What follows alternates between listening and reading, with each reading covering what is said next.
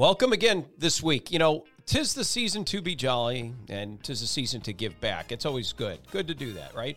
It's good for the soul. It's good for wellness and fitness. You know, this podcast, if you're searching it up on, on one of your favorite places to get your podcast, you'll notice that I have a little verbiage here. It says health, fitness, stuff like that. But I haven't been talking about fitness and health these last several weeks because when you give back to community, that's part of good health. That is what it is, right? You know, you're, it's good for the psyche. It's good for everybody's good for community, and that's what we're getting right back to today. Something about a mission. And when you get someone new that comes to town, there's always some great synergy going on. And we're going to be talking to two guests today you're going to meet coming up next on the Bob Jeswald Show. Personal power. People positive. The community of connection. This is the Bob Jeswald Show. Well, you know, it's nice every week when you get close to it. When you think about, and I say this too, we, we talk about like Veterans Day in the past. You can see some of those episodes. It's always about Veterans Day should be every day. And and giving back to the homeless and, and those that are mo- most in need should be every day too. Of course, sometimes a lot of us get hooked into seasonal aspects or, or particular days that are sanctioned for a Veterans Day or Memorial Day if it's a government holiday. Why do we have to wait for that? Well, we're not going to be that anymore. We're going to make sure people know this is an everyday affair. And so that brings us to Valley Rescue Mission and the local areas around Fort Benning, Columbus, Georgia. And we know there's a mission where you are, somewhere in the United States, wherever you may be listening to this podcast. And today, two guests, a familiar face you see in the middle. That's Greg Wilson, of course. He is our, uh, of course, our director. I call him the director, but actually you're still the... Um, I, I do this to you all the time. You do it every time. Yeah, I do it every single time. Don't let me, I'm going to do it again because when what you're doing is you're you're looking for development. Right. So you're kind of development director. Would it be better to say that? Or marketing and marketing development, develop, specialist. development specialist. Specialist. I know special titles, but special title. you, you know. And then a new face. I'm. You know what I'm going to do? I'm going to let Greg. I'm going to let Greg oh, introduce you your boss. Go ahead, and this is. I just go ahead. This is me. Good. All right. Introduce him. Let, let's see it. That's why right. you're here. So you just threw a curveball. Yeah, but yeah. and, that, and that's okay. Or a slider. A sli- I, I love this stuff. A slider. All right, I, I'm not a good I just throw I just throw them over the uh, over the box area so it's a fair ball. Okay. All right. Well, I want to introduce, you know, the incoming president and C E O of Valley Rescue Mission, Mister Vann Ellison. He comes to us from Florida. You know, uh, just an awesome res- uh, resume if you were to take a look at uh, his his history, you know, where he started, his journey through life, and where he is today. You know, it's just, it does me great pleasure to introduce the incoming president and C E O of Valley Rescue Mission, Mister Vann Ellison. Uh, applause, come on, we'll is, get Dylan, our director. Is there like an applause track somewhere? No, that's good. Yeah, we, we have it. Vann, he's smiling there, looking good. You, Vann, you're excited. This is, yeah. You're you're you're a new kid in town. I just thought of the Eagles kind of go through my, my mind here for a moment. So as the new the new C E O in town, mm-hmm. and Greg kind of kind of getting you up to speed or with things here and there, and you're tapping sources, uh, you're being embraced well. I mean, in the short few weeks you've been here, I'm hearing a lot of good stuff. It's not easy to do, to, to come in here. You know, it's a lot on a plate. You never, you know, you, you want to leave, you know, the people who left it up, you always want to build upon the success. Right. Um, how are you doing that? What, what are we looking at? What's the next strategy to keep people in the space of making sure that we recognize, you know, hunger, homelessness, drug addictions, and much more? Well, you know, it's exciting to be in Columbus in this area. The this whole valley, the Chattahoochee Valley, great people. They love their community. When you have a community w- uh, based around a military base, you're going to have patriotism, and I need to be doing the right thing. I need to be standing up for the right causes. It's just part of the culture here. And so to me, it's really an exciting place to be here and to be part of that and to really see the impact. You know, the Valley Rescue Mission is a very long, long history. It's it's coming at close to sixty years in existence. It's grown over the years, and as the needs of grow. And what we do is, I've come to town having worked in this field for thirty-eight years now. That's a long uh, time. A yeah. long time. I'm, mm-hmm. When I, you say that I'm the new kid in town, I think you have no idea how no, untrue no. that but, is. But I'm you, not a kid you anyway. You look but great. I'm You're still young. Yeah, I mean, so. If you guys aren't watching the video portions podcast, uh, he's and you can see that at W R B L dot com. Uh, good-looking, sharp guy. You know, Greg, too. You know, you guys are, you know, but you don't look it. You know, th- years come up quick, but that kind of experience is necessary for something like this. Yep. Well, what happens is, you know, the needs in a community, a, a mission like the Valley Rescue Mission, we don't have any needs. The community has real profound needs to impact the lives of our less fortunate. We get to be a vehicle through which you get to express your love, your care, your concern for the less fortunate. And so I always think about what is what are we called to do as a mission? We feed hungry people. We we deal with the less fortunate, those who are at the end of the rope, as they're homeless, they're on the streets, they're um, captivated by an addiction that is paralyzing and destroying their lives. You know what happens? A mission like the Valley Rescue Mission, what we've been able to do is you go and you meet people where they are. And over the years, many people have talked about homelessness and and how to how to address those issues. And a not-for-profit like this, especially faith-based organizations, have this really unique capacity, because what makes somebody homeless more than anything else is being alone. There's mental health issues, there's addiction, somebody had a brush with the law, there's loss of a job, a breakup, and all kinds of circumstances. But all of our families, everybody who's listening today, all of us have had some some trouble in our family. Certainly. And what happens is we have coworkers, we have neighbors, we have friends at church, we have family that reaches around and helps us get through those tough times. When you don't have that, the Valley Rescue Mission becomes that family to reach out to that person who's on the streets with nobody that take their call. Well, we're there three hundred sixty-five days a year. When you have Thanksgiving and Christmas and you have big holiday events, that's fun and exciting. But we want to be there every day of the year to make sure that that man or woman doesn't lose hope. You know, in the uh, coming out of the pandemic or having been impacted by this, one of the great tragedies is that the homeless and the addicted, the overdose death rate in America has doubled during the pandemic. It's another pandemic we're not even talking about. Uh, domestic violence and divorce, families are breaking up at record levels. As people are isolated, you know, what happens is human beings are made for human connection, for intimacy and to care and to connect. Well, as we're separated because of quarantine issues and because of working from home and being laid off from work, and all of a sudden people who are isolated are more likely to let their addiction take hold in a powerful way. And so we've seen our society fragmented, and, and we're fraying around the edges a little bit. So the work of the Valley Rescue Mission and so many people in this community that care, there are churches, there are businesses, there are civic groups, there are other organizations. As we reach out to the less fortunate, we're really adding value to our lives as well. You know, we were talking a little bit before about health and fitness and doing the right thing. You know, the American Psychological Association years ago was they always study mental illness and what, what are the diagnostic criteria. And they started studying what makes somebody really healthy. And they found two common factors.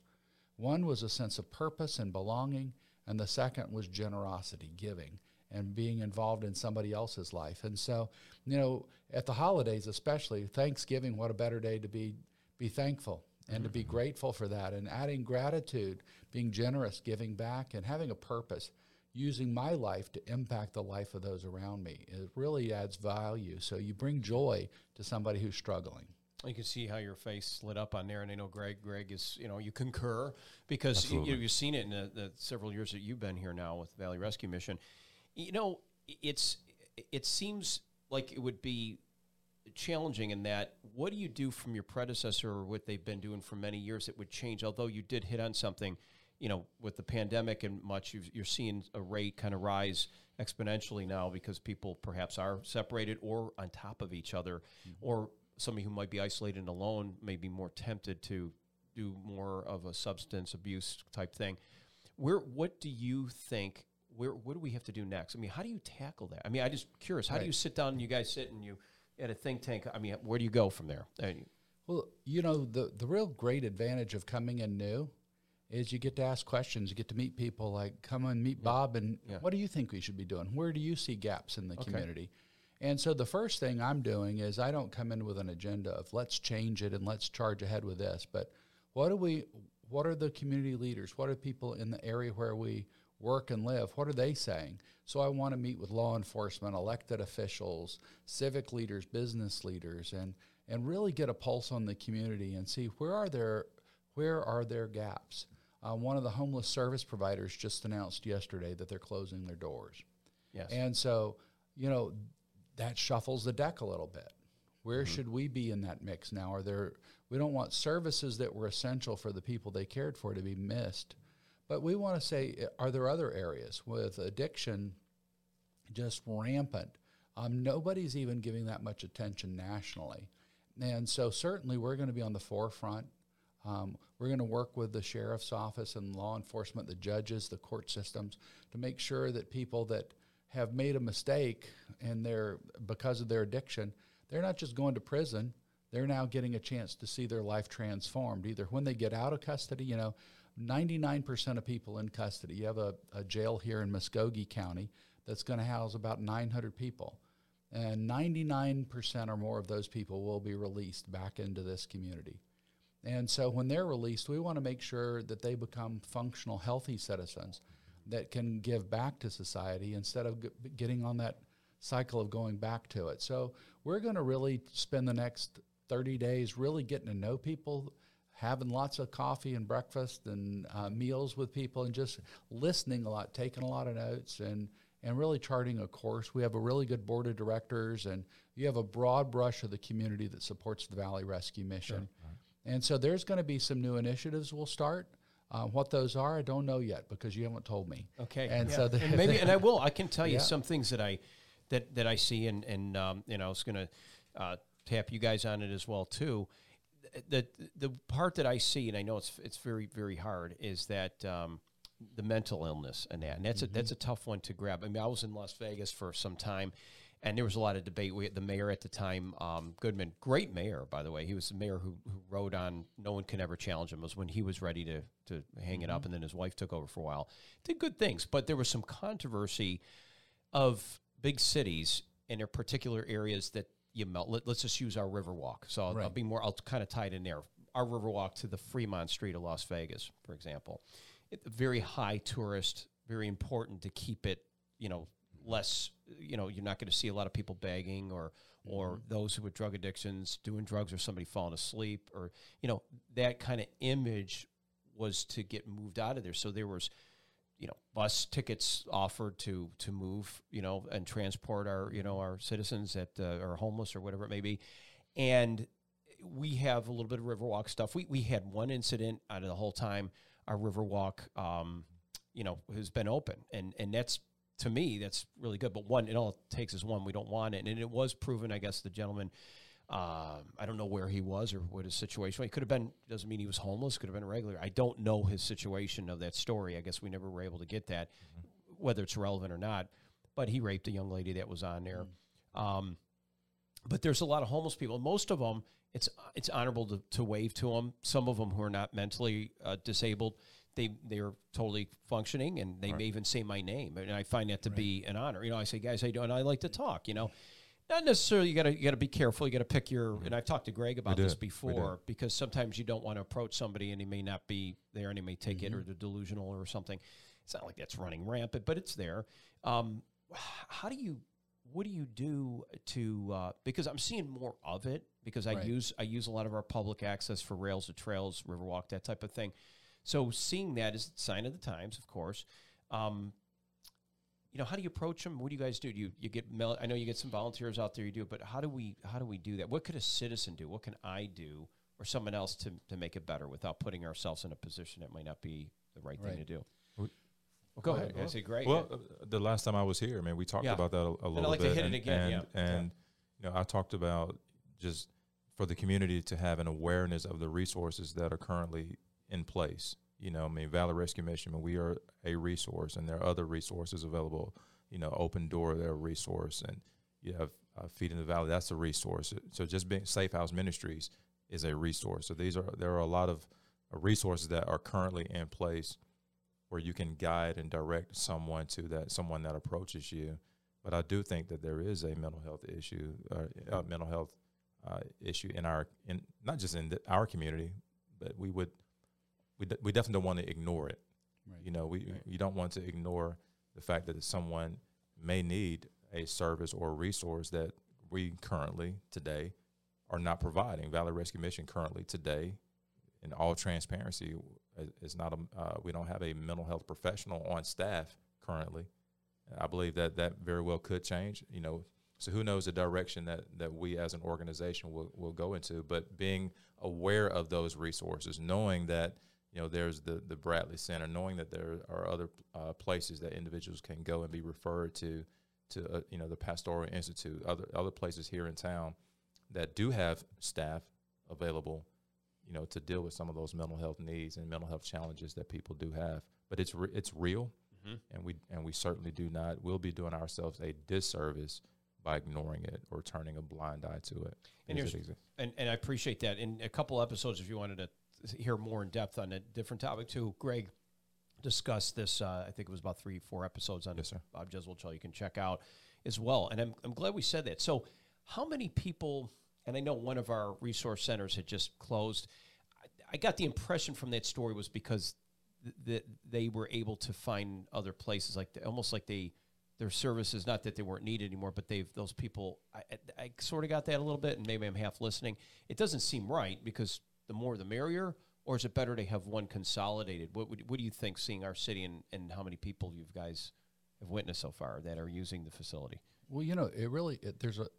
Uh, situations like dealing with the mentally ill or homelessness or anything, no one agency can do it, and it's everybody doing their part. I think law enforcement has to be part of the mix. Okay. You know, safety is a is a big issue, not just for you as a, a runner out on the trail somewhere, but for that mentally ill person. They're, they're not safe oftentimes. They're, they're hearing voices that are telling them something that, that could make them dangerous to themselves, to the environment, to others. Uh, to businesses around there. So, you know, there's the safety issue. Um, there's a medical issue.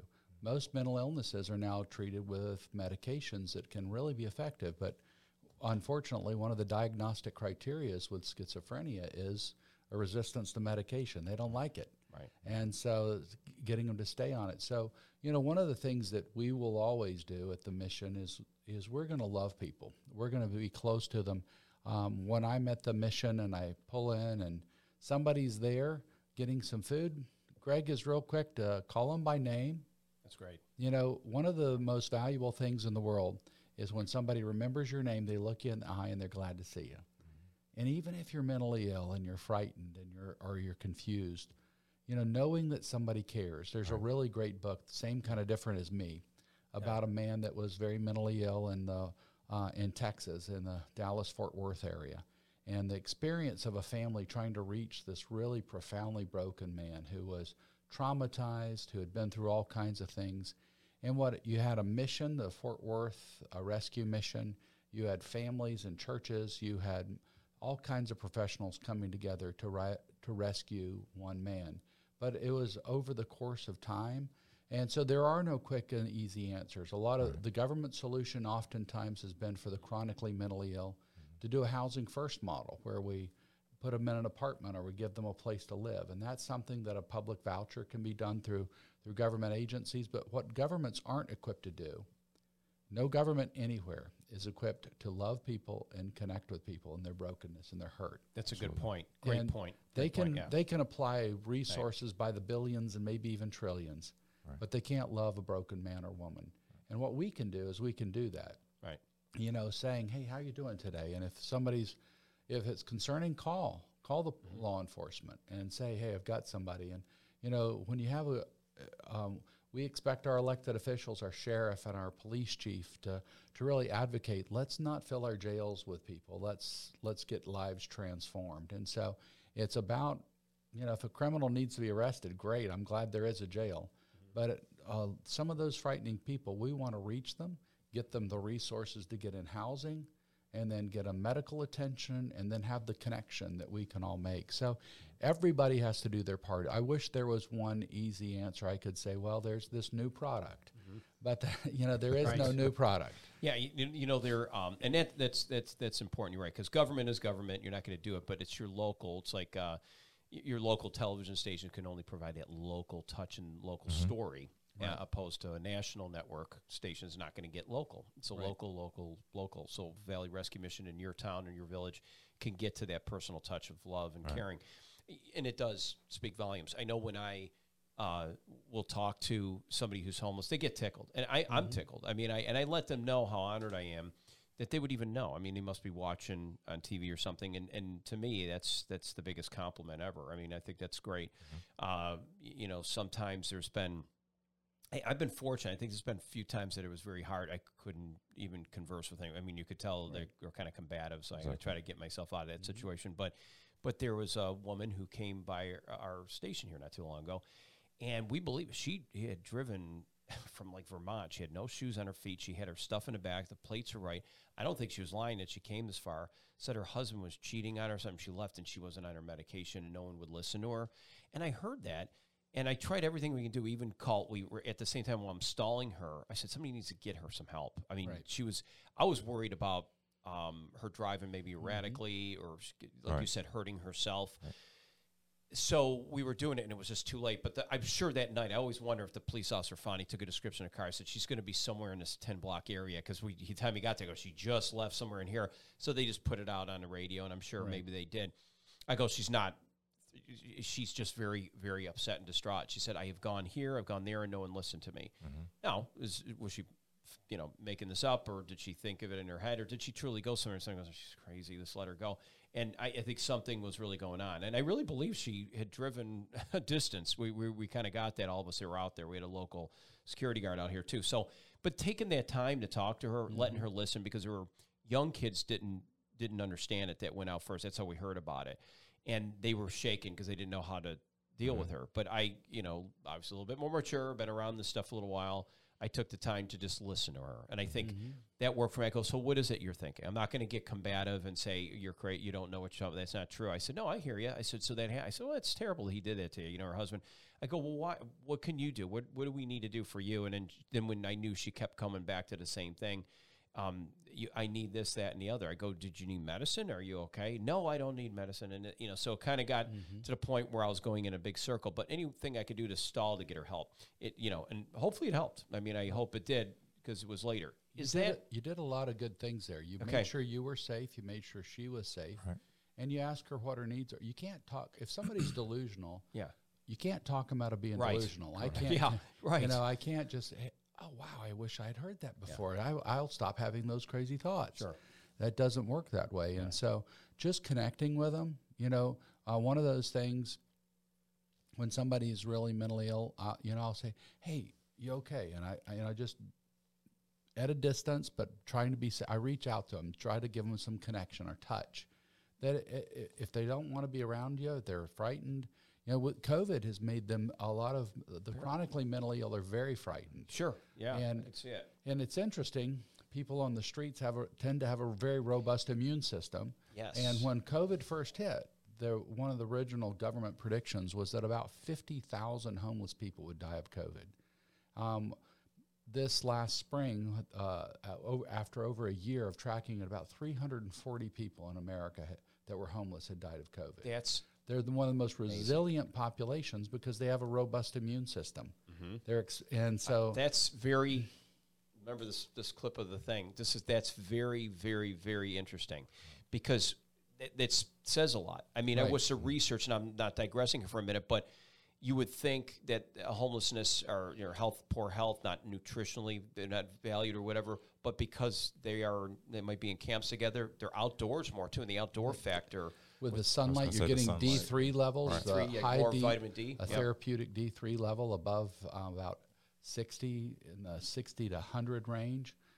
People don't get COVID, and they, or if they do, they don't have any of the really profound symptoms when they have a higher D three level. And you know, one of the things we did in the last mission I worked with is we got a voluntary uh, sup, a vitamin supplement regimen with D three, K two, zinc, um, and vitamin C, and we stopped having any incidents of the employees or people in our care um, getting sick yeah. because we were proactively addressing their immune system and strengthening their own capacity to deal with this long before they came up with a vaccine. Right. We were preventing people from getting sick. That wasn't said enough. I, I really believe that wasn't, that, that was something that, not saying that nobody didn't, but that wasn't the push. They, there was never an emphasis on that. And, you know, to see that or look at that, and I think that's remarkable new data, you know, seeing that someone who's more outdoors more frequently, which should have been, should have been touted more and more about take care of yourself first, maybe do some exercise, get outdoors, you know, get natural vitamin D production going, and, and take these supplements.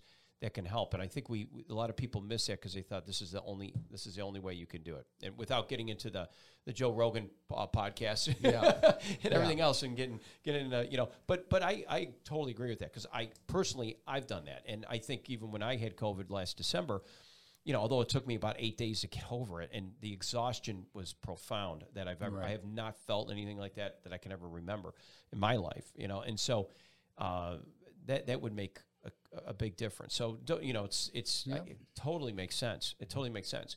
And speaking of nutrition then, since you're saying that, so what would be the problem? Some, they do have a robust immune system in a sense, but nutritionally, what's mm-hmm. lacking for those who are homeless or mentally ill that are out in the streets? Well, healthy, good quality food is always, you know, fresh food. Um, they tend to eat a lot of canned stuff, a lot of breads, a lot of starchy, the stuff that, you know, if you were trying to lose weight and get in shape, your your nutritionist mm-hmm. or doctor would say, don't do this. Well, they do that. They're more likely to eat junk, and they eat what's available. And so when we serve food um, this afternoon, tomorrow, every day, we're going to be serving food at the mission. And we want to serve healthy feel, food. You're going to have pro- a balanced meal, protein, Absolutely. Vegetables. If you can have fresh fruit. I was in the in the dining room the, uh, a couple of days ago. And, you know, you have a kid who's fussy little boy. Yeah, yeah. How do you do that? He, that's and he's, but he's chowing on this apple. Okay, well, that's good, fresh, healthy, live food that's yeah. going to be good for his system. Mm-hmm. Um, and it's uh, and so we want to give them as much good quality stuff as we can. That's why when people donate to us, the non-perishable stuff is great to be able to send home to a family. That's good to know. But we always want to have fresh food as well. And so we buy those things. Uh, for, you know, it, it's important to supplement what we're being given. At our property out in Hamilton County, uh, or in uh, Hamilton and Harris County, we grow some fresh food, food out there as well. Right. Um, the program I came from, our goal was to produce about seventy percent of the food that we would Uh, be giving out, and we would be consuming within our mission. And those are a couple hundred thousand meals a, a year that we were producing sixty to seventy percent of our own food, because it would be fresh and local and the healthiest possible food to get people healthy and strong. And that helps with brain capacity. People who are struggling and are trying to get their lives back together, the healthier they're eating, when they're exercising, they're getting fresh air, they're finding purpose, they're connecting. You know, we try to get people that come to the mission helping out a little bit instead of just serving them. Hey, could you help me with this? When they do a little bit, they feel better about themselves, like like you or I would. Yeah, if we right. go and you, you go help somebody, you feel like I did my job today. Right. Um, you know, the uh, and Boy Scouts, uh, the, everybody knows be prepared, but the mm-hmm. ca- Scout slogan, I think it was, was do a good turn daily. And every day to try to, how can I help somebody? Yes. And we want our, you know, we want the people in our mission to have the joy of giving back too. You know, there's there. I I, I love that. I know Greg. Greg's lighting up there on that, because you said that, and sure. I, I remember talking to Greg too. I go, Greg, why do you do this? And you know, you were saying the same thing. There's something in you, how passionate you are about that. Because selfishly, there's something there. It does, that reward comes back to you. Now, speaking spiritually, it almost sounds mm-hmm. like both you guys are pastors in a sense. You know, when you see people in your capacity, you guys are very much in the space of, of what, you know, good Christians should do, right? right. And and being being in that space. So it, it does do something. If your psychological aspect is good, if your health and fitness, you do feel more empowered. You feel like mm-hmm. doing this. It always goes back, no matter what program I do, if it's somebody who's a boxer talking about changing your life doing this, or just a CrossFit person or whatever it may mm-hmm. be, a walk a day or whatever it may be. But to get people to shift in that, in that realm could really make the difference to getting back on track in their lives. But we got to get them there mentally and physically. I'm, just, I'm glad yeah. that he mentioned that. You know, I literally, uh, there was an individual, uh, an older male who came to uh, the mission specifically for loaves and fishes, that three o'clock meal that we serve the community mm-hmm. six days a week. Yep. And I remember having a conversation with him. Uh, and in the conversation, I was like, well, look, man, you know, you're feeding today. I said, but one day I'm going to have you behind the line serving food. Yes. I just made that, yes. you know, and I, actually I was being a little facetious, yeah. you know, with him. But guess what? He was like, well, I would love to do something like that. No one has ever asked me to do that before. And he serves, you know, he may not be there today. I mean, he doesn't necessarily come every day, but here's an individual who was on the receiving end of loaves and fishes, coming, literally coming to us with the need, now is a volunteer serving those individuals who come, you know, for our loaves and fishes. So that's, you know, it's beautiful to hear, yes, you know, uh, yes. you know, Vann, you know, say those words, because I, I truly believe that it, that it works. Mm-hmm. I mean, we see that, we see that it works. You know, we may not necessarily uh, know where the inspiration or where the, the unction comes to, to make that, that sort of offering to someone. Uh, but it works when it actually happens, you know? And so this individual, and I'm hoping that he's there today, because when I see him, I'm going to say, man, I talked about you today on a podcast. Yep. You know, uh, it, ju- it just encouraged him. That's great. And he, he comes in, he smiles, you know, it's, it's just a different glow on his face as he is serving, even though it's, I'll say this, is everything right in his life? No. Is everything right in my life in terms of, you know, do I have everything that I want and or need? Do we all do? No. But we do what we can, you know, when and when we can do it. And to see the glow in his face when he is giving a tray to a little kid or to awesome. an older lady or to a man who is living on the street or whatever, it, the glow that on, that is on his face lets me know that he's happy doing that. Whether he actually says the words or not, I can see the change that is happening even in his life right now. That's that's that's a great that's a great story. That you can really visualize that. It's like with anything, as a child, when you when you give them a responsibility, what a difference it makes. Right. Even teenage kids at home, right. mm-hmm. right. they get mad at it, but a little discipline, and you give them mm-hmm. something, then right. that child or whatever, they feel like, okay, I can do this now, and I'm empowered, and, and you get more responsibility, Absolutely. and then, and then your your life changes right in front of you. You kind of earlier we were talking about like kind of a thirty day plan in a community.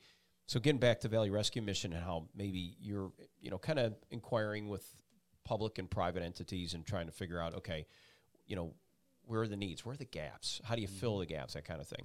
What have you discovered so far? Because I wonder how many other cities are like ours. I'm sure they're very, I think city by city is probably similar, except, you know, you can't compare New York to us. But there's, there's some, there's some things that are synonymous. But what are those gaps that you've been seeing? And I know it's only, I'm looking at my watch, like it's only been a couple weeks, but what are the gaps?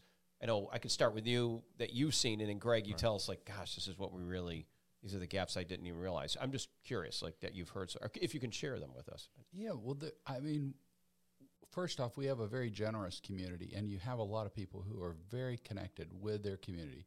People love Columbus, and so people love this area. Phoenix City across the river from where we sit mm-hmm. today, they love their community. And so I, I've got to figure out where I'm going to live eventually, and yeah. uh, where I'm going to be at, having Alabama plates or Georgia plates. But one, yeah. you know, but people love their community, and so that connection is really, really big here. And yeah. so we don't compare as well to New York City because people, um, it's so big you can be anonymous there. Here you matter, and you can have a big impact in this community. And so that's the exciting part. What I'm hearing already is there. You know, the short-term stabilization for the homeless. Okay. Um, during COVID, a lot of all around the country, the biggest rescue mission in America is in Los Angeles. And the city of Los Angeles came in and said, okay, you need to close half your beds because you need better social distancing in the dorms. God, and so, yeah. so all over America, um, we know that there's a shortage of bed space. And with winter coming, and uh, as a Floridian, it feels like winter is here. Uh, oh, yes. We had frost uh, on this particular day of this podcast. My, it yeah. was crunching when I walked yes. on the grass. Yeah. That doesn't happen in true, Southwest true, Florida. Yeah, yeah. True thirty-two F. So, there you go. Right. So, I saw you had on a trench coat the other day. I was do. That I have, I've got my heavy, big wool coat, and I'm uh, like, it's in the car right now. You so. know, you know, yeah. And, you're, and this isn't even that far north latitude. Imagine if we're even farther north. For those right. those communities that have right. the homeless and have to bed separate and everything else. I'm, so, I'm sorry, I had to I had to throw that in. Yeah. Oh yeah, I'll be harassed. Oh, I, I have I have multiple layers, if not on me, in the backseat of my this, car right this now. This Yankee so. wears shorts all year round. So yeah, look at that. I got shorts, shorts all year round. That's yeah. Right. Like, well, when I see yeah. the shorts, we go back yeah. to the mental illness conversation. Oh, there you go. That's one of and people would agree with you too. They say, yeah. Bob. Is, yeah, something about Bobby's not completely on there. He's, like, he's got something. But you know, we, um, but certainly the the bed space, the the capacity to really reach out. Um, I do think that there's some healing yeah. that needs to happen in every community in America. We've become such a fragmented country. Nobody likes anybody anymore, And I come to Columbus, and I'm like, why wouldn't people just love everybody? I mean, these yeah. are great people yeah. here. Right. And yet we need to really make sure we're crossing those lines, um, red and blue and, yes. you know, absolutely. Poor and wealthy. And at, we need to be in it together, and we need to be yeah. Americans again. Yeah, I agree. And so p- one of the ways we do that is we mobilize a whole community about what can we do to meet a specific need. You know, when something like nine eleven happens and there's this big tragic event, all of us are Americans all of a sudden. And then we start fragmenting.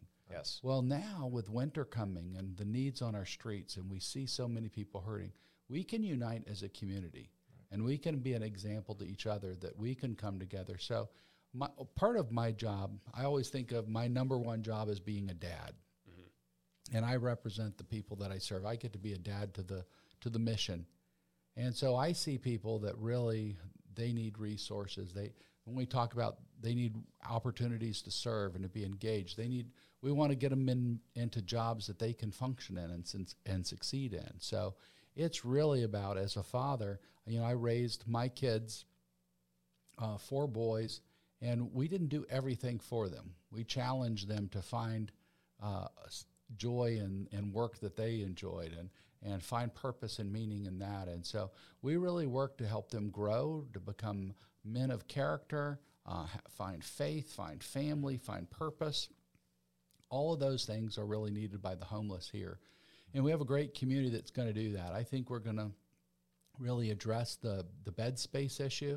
I think we're going to probably um, come together with other not-for-profits and really come with a strategy on how can we really aggressively target areas. If it, down by the river walk, you know, uh, some communities, Uh, law enforcement and agencies like ours will really do a proactive outreach to that those people on the fringes to say, it's bad weather, let's get you someplace safe tonight. Yes, right. yes. And getting them someplace safe allows us then to transition them into connecting with maybe mental health services, with housing services, with all kinds of things. So we're, we're really going to coordinate things. Yeah.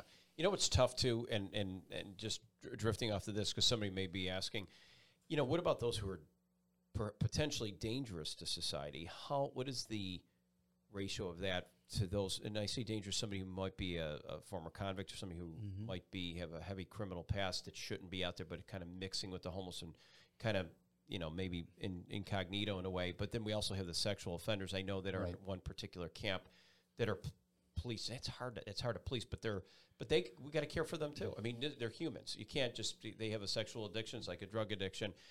And they may, they very well be are uh, really dangerous to society. How do we? Wow. How well, do, yeah. Well, Bob, you know, nationally, yeah. we know for for sure that yeah. the population that is at greatest risk of violence, of being assaulted, of being sexually assaulted, of being killed, of being beaten and robbed, is the homeless population. Many of us are fearful of them, but See, okay. th- they're actually okay. the most vulnerable people in our community. Okay. Um, In Southwest Florida, where I moved from, the uh, only unsolved serial killer case is somebody's killed eight homeless people in that area. See, and that's and, like pro- the and Seattle killer back in the eighties. Uh, it was right, prostitutes. Uh, they figure, well, they won't be missed, you um, know. And a yeah, man yeah. or woman on the streets yeah. that that doesn't have connections, they're vulnerable, and so they can be preyed upon. And certainly, you. there yeah. can be a camp where there's a dangerous person. Well, um, between that other person in a camp and that dangerous person that's living there, the the best target is that other other homeless person, and so they're preyed upon. We want safety for them, and that doesn't mean that you know we don't turn a blind, naive eye to the fact that there may be some bad people in there, and that's where law enforcement, you know, that's where we're glad there is a jail when we can identify somebody and protect people and, and get somebody locked up who needs to be. That's that's what we need to do, and so I'm I'm real quick. I used to work for our sheriff's office, okay. so I'm. Um, I was the chaplain in the jails, and okay. so I was on many s- homicide scenes and suicide scenes, and, you know, the homeless are most likely to commit suicide of anybody in our population.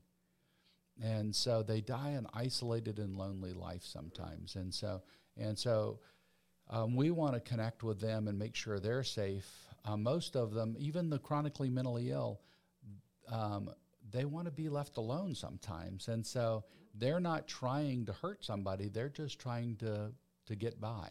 Gotcha. And so we want to connect with them. Food's one of the ways to connect, you know. It, no matter how frightened you are, eventually you get hungry. Yeah. And so some good smelling food. I was walking through the kitchen. It's smelling pretty good this morning. Yeah, I know, yes. And yes. So I can imagine you guys getting ready for Thanksgiving. Oh, yeah. And taking in those donations for mm-hmm. turkeys and Absolutely. Things like that. And I know you guys always appreciate that. And and speaking of which, but thanks for adding that perspective to that, because that's kind of what when, when I hear people, it's that fear, the fear. And if your approach, and I know I've mm-hmm. talked to Greg mm-hmm. about this before, Greg, if somebody approaches you, you know, they want some money, you know, well, could I feed you? That, that That's my approach, and, and it seems to be more effective mm-hmm. lately. Instead of giving money, say, look, let me, are you hungry? I'll go get you something. Sometimes right. I've literally gone to get them something, and they're gone. Right. I like, yeah. I bought a meal, then I'll find something and give it to them. But but many times they will stand there, and they're like, oh, you know, and then sometimes they're very, oh, thank you. It, it may be a little sense of pride. You know, they don't feel like right. they want to go in the kitchen with other people, could you know, to get a meal. But, you know, you don't want to be that person, judge and jury, trying to decide. You go down to the thing and go get fed. You know, you know, I'm not, I shouldn't have to feed you.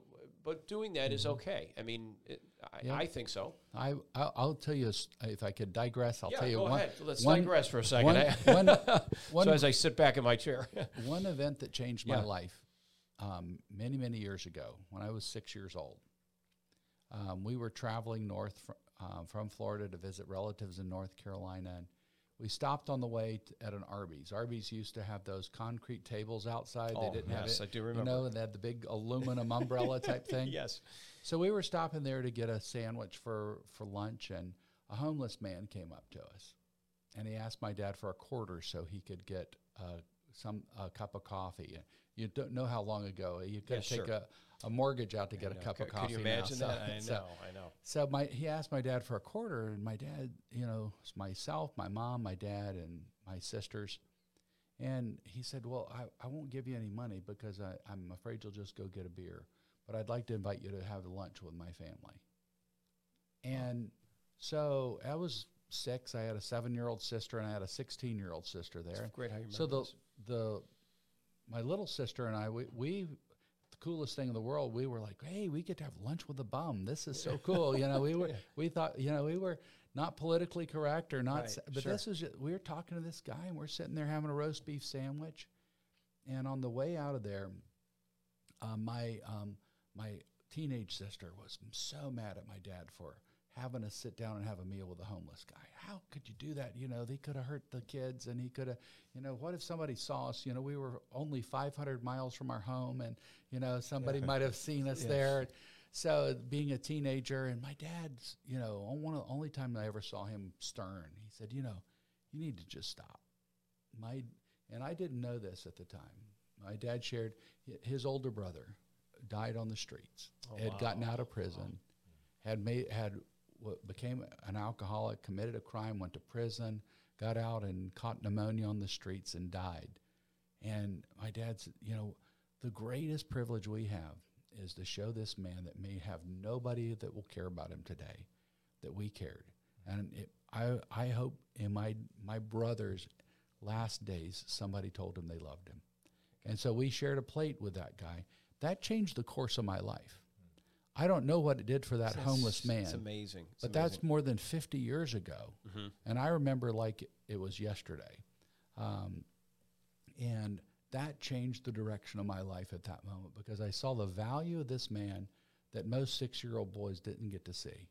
Right. And it changed everything. And I, you know, when we're having people listen to a podcast like this, you know, showing we care changes our families.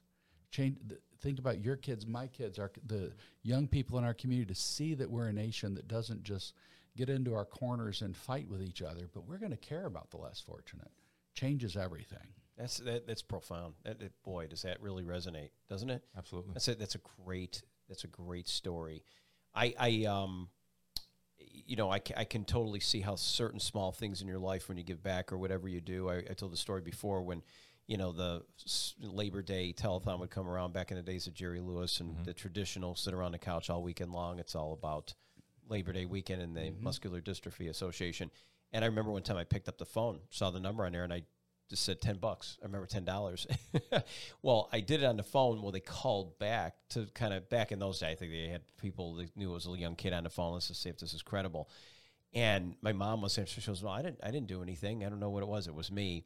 But I remember that. But I, I always felt that moment felt good. And then I found out later my dad gave through where he worked at the Ford plant in upstate New York. Mm-hmm. So I thought, you know, that, but it, but it, those moments to give or share or whatever would make, make a world of difference. I have to say there's times when people do receive it well, when you give them a meal.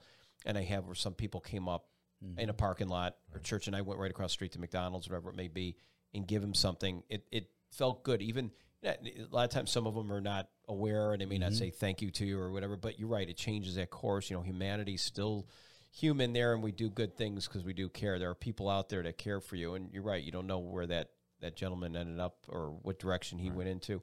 But like your dad said, you know, who would ever imagine that his own brother, and just if you knew somebody cared for him at the very end, that's that that that's that's more mm-hmm. valuable than anything else. But I um I do know one time I did I had a police officer friend of mine. Uh, I was at a gas station, and he opened the door and helped himself in my other door in the car. Mm-hmm. He we got in there, and he said, "Look, I had killed someone before." It always on, only happens to me. I'm I'm telling you, I can tell you some stories, but again, and I didn't. act any I go well I, I say okay well what, what did you do did you do time or what, what happened? He goes, well, I did, but I'm out right now. And he goes, some days I feel like I want to do that again. I go, well, you need to probably get some medicine or get some help, right? You know, I was trying to act like you're, you're not mm-hmm. going to try to scare me into giving you a hundred bucks. I started realizing, I go, I wonder if he's full of baloney. Probably, I'm thinking, because I don't think anybody, but maybe not. And this was the police officer. He goes, Bob, why would you even do that? You should have better walk away. But I go, there was an Arby's, he said Arby's, which is funny, it was downtown, and I said, okay, I'll go right across the street. He goes, I'm just sorry, you're hungry? And I said, it's good. So we went right across the street, not realizing I had my gun in the glove compartment. I said, whatever you do, please don't open that glove compartment. Because I, or I don't want to reach over your, your thing. But I pulled up in there, gave it to him, had a conversation with him. And finally, in a way where he thought, I just got the, you know, I said, hey, look, I got to go back to work because I got to make a living right now. But it was nice meeting you. I go, you know, want to see yourself out. But I said, uh, we'll talk to you soon. I said, I hope the next time I see you, that you're not feeling this anymore. I said, you feel, and he goes, okay, all right, all right. And he, and he said, thanks, man. And he, and he walked out. So I put myself in a weird position like that. We don't want to do something like that. I'm just saying, to that point, what your dad did was open, but there's an intuition. I see Greg's going to step in. There's some gut feeling you have. I, and I do agree with that. Go ahead, Greg. I, d- I mean, I do believe yeah. uh, a couple of things. One, definitely we, we have this gut feeling or, or whatever it may be that can warn you, you know, in certain situations. And he, and the guy very well may have been baloney as well. But um, I don't know. I, def- I definitely don't want to over spiritualize this moment. But we're either planting or watering. You know. No, this is good. We're, Do we're, uh, this is why I want you to be be who you are. Yeah. When, when we meet people, you know, and I haven't always had the mindset that I have today. Um, and I, you know, he was a. A, uh, a chaplain at a, at a at a jail facility. I used to be a correctional officer, and so there's a certain awareness. I, I, I literally like walk around with my head on a swivel, you know, like the little bobbleheads. That, that was the yeah, I see that. Yeah. Right, that that's literally how I live my life now, having experienced, sure. you know, working inside a facility. You know, when I go to a restaurant, my back cannot be by the door. I mean, I can't have my back against the door. Sure. Uh, so I have to see, I have to observe. So when we meet people, you know, observing, I'm not, I'm not, I don't necessarily judge, but I'm definitely observing. And so when we meet people, most certainly, you know, observe, you know, if a few moments into a conversation, as you alluded to earlier, or earlier, can kind of let, let you know, you know, if, if that individual, uh, is full of it, or if that individual has an ulterior motive, if that individual just quite honestly just needs someone to talk to, someone to listen to them at that particular moment, being aware of those resources, as I mentioned earlier. But definitely for us as Christians, I mean, we, we're either planting or watering. Even in that moment when that individual, you know, hopped into your car, when mm-hmm. his father, you know, invited that homeless man to eat lunch with him, like even though his father doesn't know or didn't know at that moment if he was planting a seed or watering a seed that had already been planted. You didn't know by offering the meal there at Arby's yourself if you were planting or watering that seed as well. I don't know from day to day if I'm planting or watering. Mm-hmm. I just want to be authentic in that moment that I have an interaction with someone, because you don't know if just that brief moment can make someone's day. It could, it could change the trajectory of their life. You know, it could point them in a different direction. It can, it can open up their eyes and give a different perspective. I mentioned earlier about the volunteer, you know, mm-hmm. you know, he came initially for help. He came initially for food, you know, and I, honestly, I was just being funny with him when I said, I'll get you back there, you know, but in that moment mm-hmm. it met, didn't realize, it, I didn't realize was, you were at speaking. That moment. I spoke something into him mm-hmm. that honestly was already there, because he, oh really? I'd love right. to do that, you know? Yeah. And so mm-hmm. he now serves there at, at the, uh, at the mission. So we're either planting or watering. So when we meet people, I just wanted us to keep that in our, in our minds, okay. you know, when you meet people, whether it be on the river walk or whether it be, you know, I, I, the last time I was here, I mentioned about a gentleman I met in, um, in North Columbus, you know, who initially asked for help, but it, it didn't take, I don't know, less than a minute into that conversation. When I offered help, he walked away. You know, he was not interested in whatsoever in help. He, wanted, he just mm-hmm. wanted, you know, to scam me yeah, right. out of some money. All right. But God puts that in us, if I can say that. I mean, no, God, absolutely. God, no, I mean, this God, is, this is, this God puts that, that, that right. feeling that we get, right. that, uh, that unction, that gut feeling, he puts that mm-hmm. in us for a reason, to protect us, to help us out, to help us to know, even in, in particular times, if he's speaking through us to someone. So I don't want us to lose sight of that. We're I'm either planting, uh, mm-hmm. planting a seed or watering a seed that's already been planted. Mm-hmm. And I'm I'm grateful to have an organization, to actually work for an organization where every single day I have the ability, you know, to plant or water. That's pretty cool.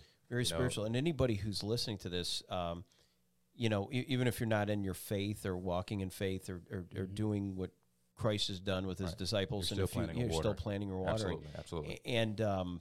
And I appreciate that, and I, I would say a big amen to that, what you're saying. And, and I see nothing wrong with that. I mean, I think it almost takes that approach. If anybody hasn't been in that space, or if you're even listening, you know, I know people want to, you can, you know, freedom of religion and do whatever you mm-hmm. want, but there's something great about what you two are doing. Mm-hmm. I mean, as a chaplain, you, you know, you're speaking very much in, in the, the, the right space of what God wants, and, you know, if you, if you trust and believe in him. And, uh, and his son was here and what he taught us to do.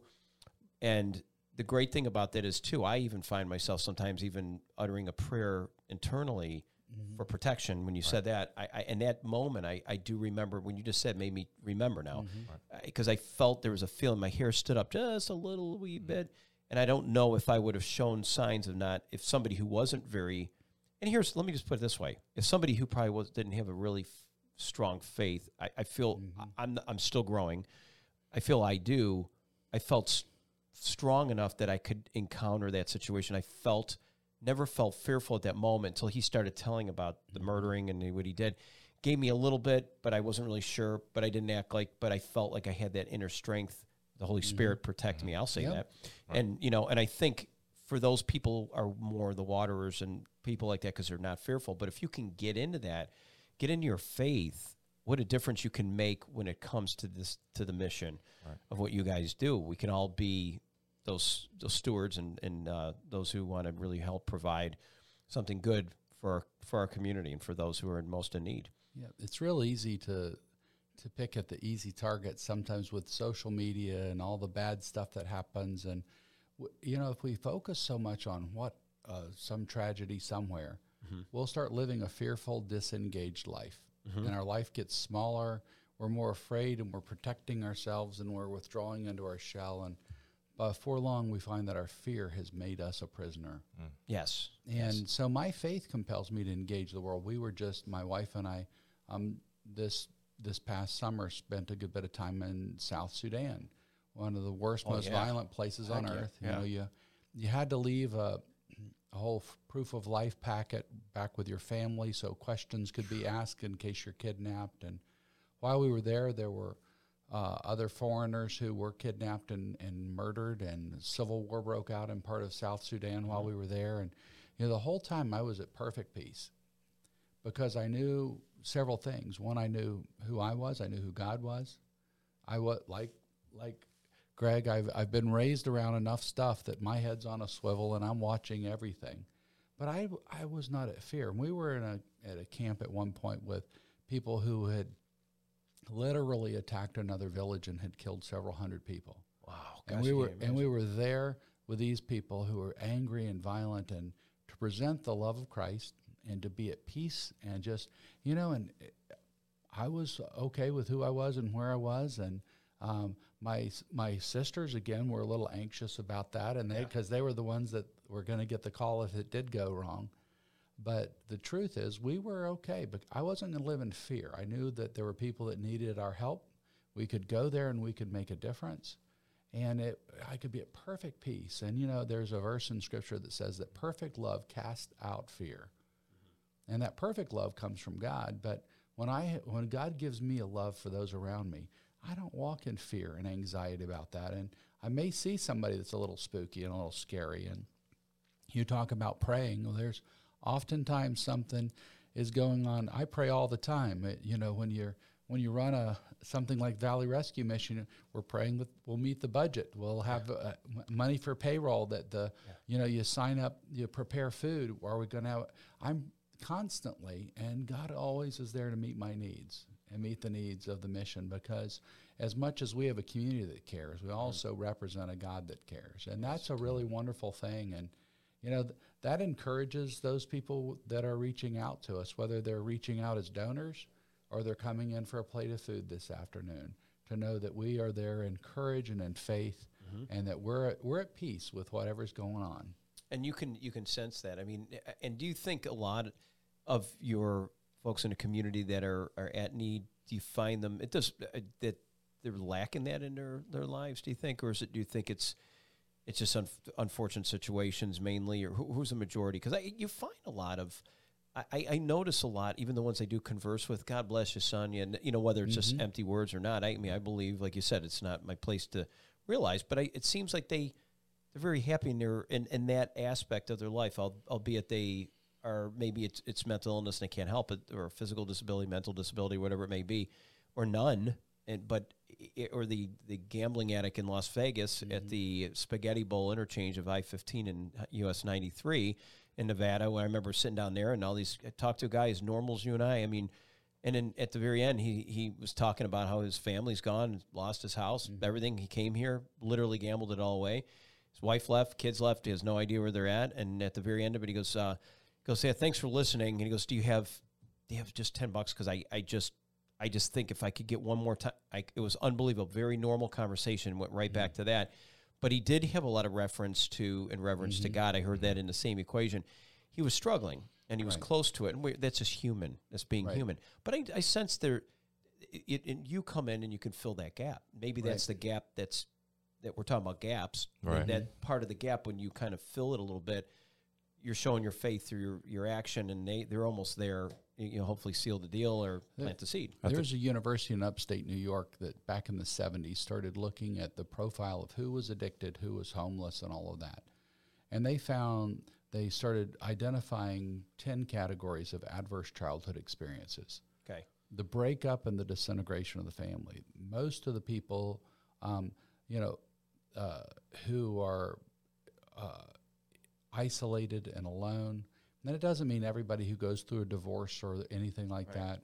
All, all those conditions are common, but we have people who have been sexually, physically traumatized. They've been neglected. They've been alone in the world. And those people are going to struggle sometimes to have a connection with God, but they still have that God-shaped void, mm-hmm. and they're looking for an answer. And so their view may be pers- uh, skewed by that. Uh, by their childhood experiences. Where was God when I was going through this trauma? When my, you know, if there's mental health issues in the family, if there's domestic violence, if there's incarceration and there's addiction, and all of those things make somebody more likely to end up alone and isolated, not just from society, but from God. Right. And so I can't tell them about a God that they can't see unless they can see there's love on my face. Right. And unless oh, that's perfect, and, yeah, that's and great so way. That's what I try to do. Yeah. Is can you see that I care about you? Mm-hmm. And I and think that's you're right in the right right space. I mean, that's that's fantastic. You both, I know you both are. Greg, you were gonna well, I, jump out. You there's something well, to hit you there. Well, I was just gonna say, like even for me personally, you know, um, when I literally first came to the mission, broken, like completely broken. I think that we un- need to understand that all of us. whether we want to admit it or not, there is an element in all, in every man, every woman that is a little bit broken, you know. And, um, and I know when I first started working at the mission, I completely fit that bill. There was something broken in me completely. You know, even though I was raised in church, I was raised in faith, the whole nine yards. At that particular time when I came to work at the mission, I really didn't trust church folk. I didn't trust, I mean, that, but that was based on my own personal experience that, that I had gone through a few sure. years, a few years uh, back. And I was definitely completely in a broken, in, in a broken place. And, but being here at the mission uh, has helped to even recalibrate me, the man, a man that's sitting, the man that's sitting at this table. Awesome. Talking to you, Bob. Mm-hmm. Yeah, I love yeah. it. Amen. It's just, you get me. Mm-hmm. Yeah, just right here. I'm just. But it's funny because when I, when I, but you, you're, you're right. I mean, we do. I had one uh, w- with, uh, as a Catholic kid growing up, and mm-hmm. a lot of traditions and that, we were working on something and working on getting, you know, at that point when you, you make your, um, you know, your final stages of making your commitment mm-hmm. to God right. and you're moving on. And there was a priest who was asking me more about money at the, at the time, and why wasn't my parents going to church? I'm like, why are we making about them? They were divorced. And at that time, this is true, it's not mm-hmm. anymore. The Catholic Church, if you were divorced, you weren't going to get communion, which right. is absolutely mm-hmm. ridiculous, and I'll say that. And there's no right. theologian now or anybody who would, would they would agree that was ridiculous. It was a crazy time. Even any pastor you talk to today, priest in a, in a church would say that's not what we do anymore, but that was true once upon a time. So I was really put off by that. Mm-hmm. Even as a young person, I was really put off, and I was trying to make my confirmation. If anybody who's Catholic knows what I'm talking about, and I didn't. As a result, I didn't make my confirmation. Mm-hmm. Um, and I was, but I'm still Catholic today. I met my wife, but you're right, that one situation in your life, mm-hmm. I, I just started dating her, seeing it, and celebrating. I was taking an instance that I had a bad experience and and and almost putting it out to Rejected the whole church, which Absolutely. was wrong for me to do. And I realized, I know we're coming up on an hour, but I, I got to tell you, this is why community is so important, to enrich, make everyone feel good, fill those gaps, show love on your face, as you right. said. Those are great st- statistics, too, in upstate New York. I'm glad to share that as well, because it, it, it puts it all together. But, um, again, you, you guys are put together. You're, you're doing a great job. Um, if anybody out there, we're going to put a link on here for Valley Rescue Mission, that would like to help in any way, you can give them that resource. You know, some people may not be, you know, someone who's very vocal, very up, you know, of course, right. monetary donations are always great, or maybe accepting some food or whatever it may be. But uh, please check out, what what is the best way to connect again? The best way, you know, yeah. for us, uh, two things. One, I'll give you the website address, yeah. w w w dot valley rescue mission dot org. Give us a call, seven oh six, three two two, eight two six seven. Again, seven oh six, three two two, eight two six seven. And we have just a plethora of, of ways where you can connect with the mission, whether you want to volunteer, you know, whether you want to become a donor. Maybe you already are a donor. Thank you if you are, you know, and we would love to even deepen our relationship with the with our existing donor base as well. You know, we are are thankful to be in the mission for us uh, into in this community as long as we have been. But we just want to be here even longer, still making an impact and having an impact on the lives of people. So I encourage you to reach out to us uh, as soon as possible. Great. Well, thank you. Vann thank Ellison, you. Thank you so much. New C E O of our local Valley Rescue Mission in this area of Columbus, Georgia. There's many others, Vann. I know you know a lot of people. Check out that website, I'm sure. And mm-hmm. no matter where you are listening to this podcast, you may be someone out there that could really change a life. And it changes yours. Absolutely, it, it does. Right. Take it off for yourself, and, of course, you'll feel really good when you do that. So let's, uh, again, round of applause to you guys for what you're doing. Appreciate you. Thank and you. Always, Thank you. All year round, we should always be taking care of all our folks in the community. So we're out of this uh, time right now, but next week we're coming up. We'll have our next podcast, as you get every week, and you can always connect with us, as always, right here at W R B L dot com. W R B L dot com gives us a visual, so you can see when I have my shorts on. You can see the look on our faces. You see the look of love on these guys' faces, so I really hope that you can you can check that out. Or in the, these capacities, which would reflect, of course, uh, Apple, Spotify, iHeart, uh, these are just a few. And, of course, on social media, B. Jeswald, W R B L dot com, Facebook, and Twitter, my name. We'll see you next week. And, again, thank you for giving back, because when you do just that, boy, how empowering it can be and how you can change someone's life. You have a good day.